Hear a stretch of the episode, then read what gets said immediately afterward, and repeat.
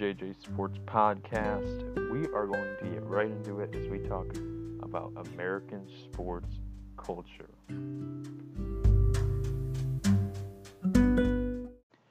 Ever hear someone chanting, USA, USA?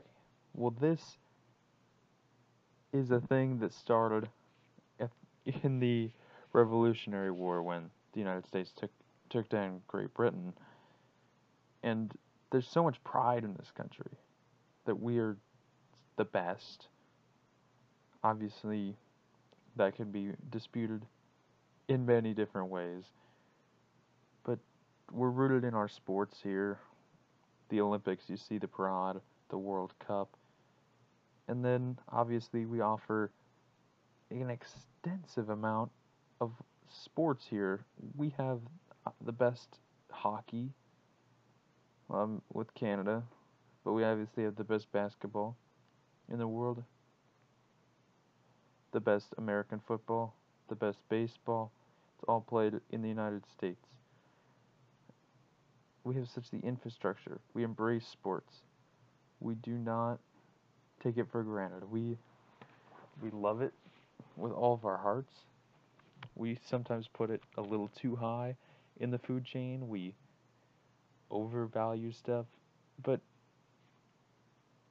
this country comes together. And that's why we're the United States. College football, of course, is one of these things, and you see it in the SEC and the Big Ten. These tailgates, they're they're people are at these games hours before the game even starts, and they're they're so passionate. These aren't professional athletes. You don't know them. They don't even stay at the college for more than three, four years. Obviously, they could redshirt, but you don't know really the name of these people. You don't have a connection. You don't necessarily buy their jersey, but you're rooted with the school. You could have gone to school there, been educated. There's a tie between education and sports in this country where the pride is within the school and nowhere else is there really school spirit other than the United States. Now, there's these rivalries, and you'd think a rivalry is sparked on hate. Well, some of them are definitely hate, and some of them are just the conquest for success football in this country is king. Obviously, people watch the Super Bowl. Millions upon millions of people watch the Super Bowl every year. And it is probably one of the biggest events in the world. Maybe a little bit lower than the World Cup final, but World Cup finals every four years, Super Bowl every year. And there's just that American grit that football provides. It's it's like the icing on the cake. It's you're you're just a little a little more weak if you don't have football. Like they you get starved from football. You you wish you had it. I really love the culture in this country and hopefully, the United States gets back to the Men's World Cup and gets far. There's not really a better way to start off a podcast than to make some bold predictions. We're going to make just a few of them right here. We're going to start off in the NFL. I think Patrick Mahomes and the Chiefs are going to win two more Super Bowls. That's right, two more. I think Patrick Mahomes is the prodigy, the next generation quarterback in the NFL. He will certainly lead the Chiefs to another Super Bowl in the next two, three years. I think in his next contract, he will become even better. And the Chiefs have Andy Reid. He's a great coach.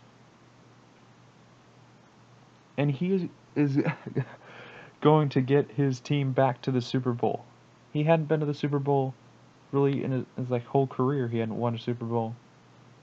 And I think he's going to get a hot streak some point with Patrick Mahomes.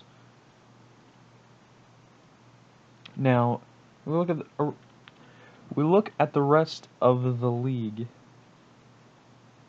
as the Chiefs are clearly the best team in the division.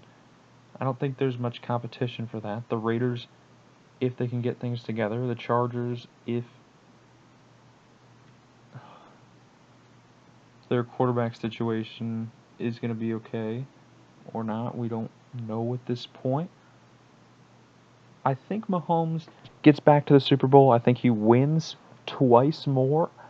I don't think there's really a way to stop that from happening. We're going to talk about the college football now, and that an SEC team doesn't miss the college football playoff. The committee right now is really seeming to favor the SEC. They love the SEC Saturday field. They love the TV ratings they get. ESPN and the SEC are going to have more games. They're going to have all the games in the SEC. So you could only assume that we're going to see more years where we have two teams and no years where we have zero. I just don't see that happening.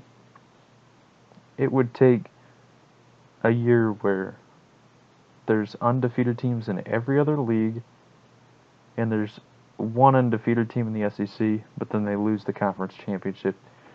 I just I don't think the Big 10 has too much parity. The Pac-12 and Big 12 certainly do as well. And the ACC really is a one-team league. I I think Clemson will miss the college football playoff just like Alabama did. I don't I don't think Clemson is immune. They're gonna miss the college football playoff. Dabo has a long career in coaching left.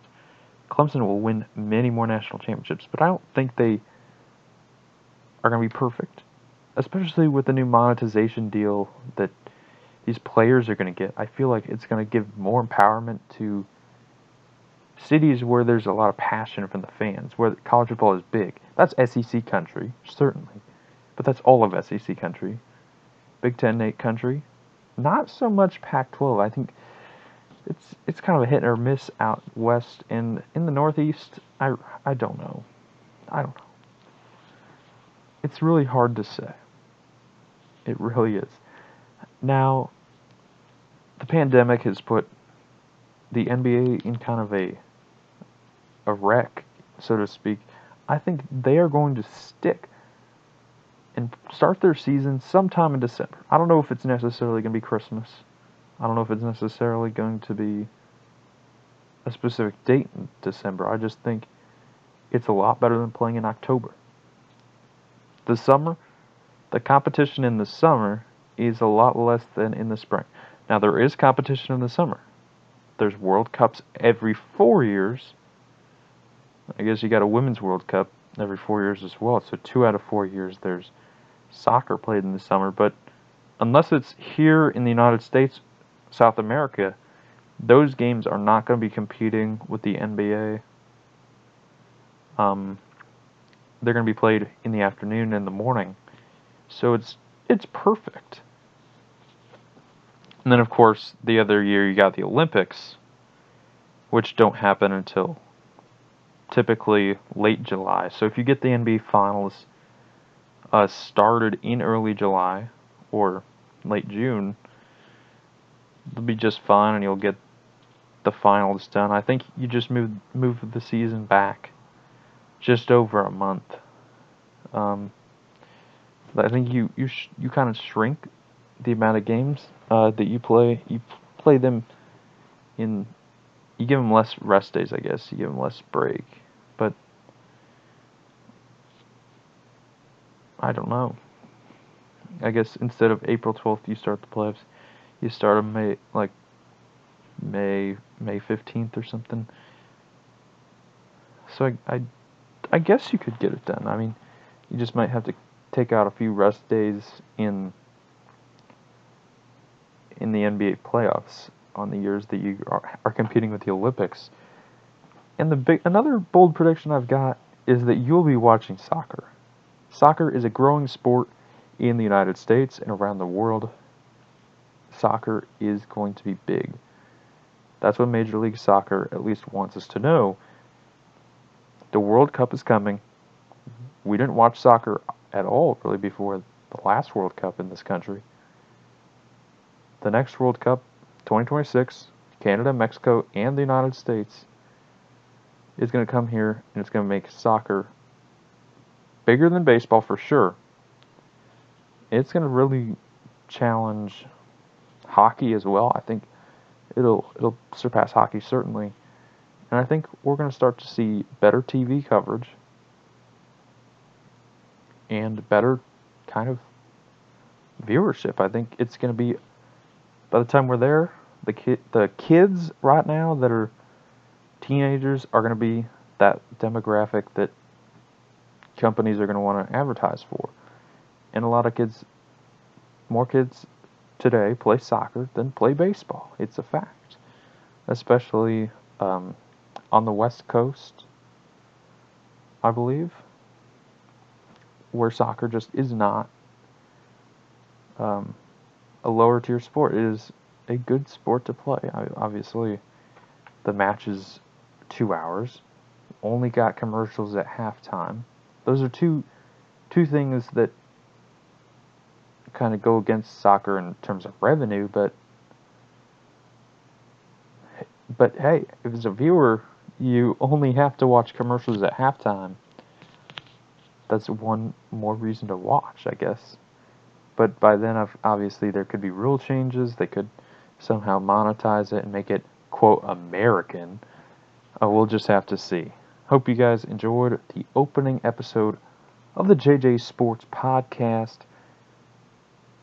hope to make this a regular thing.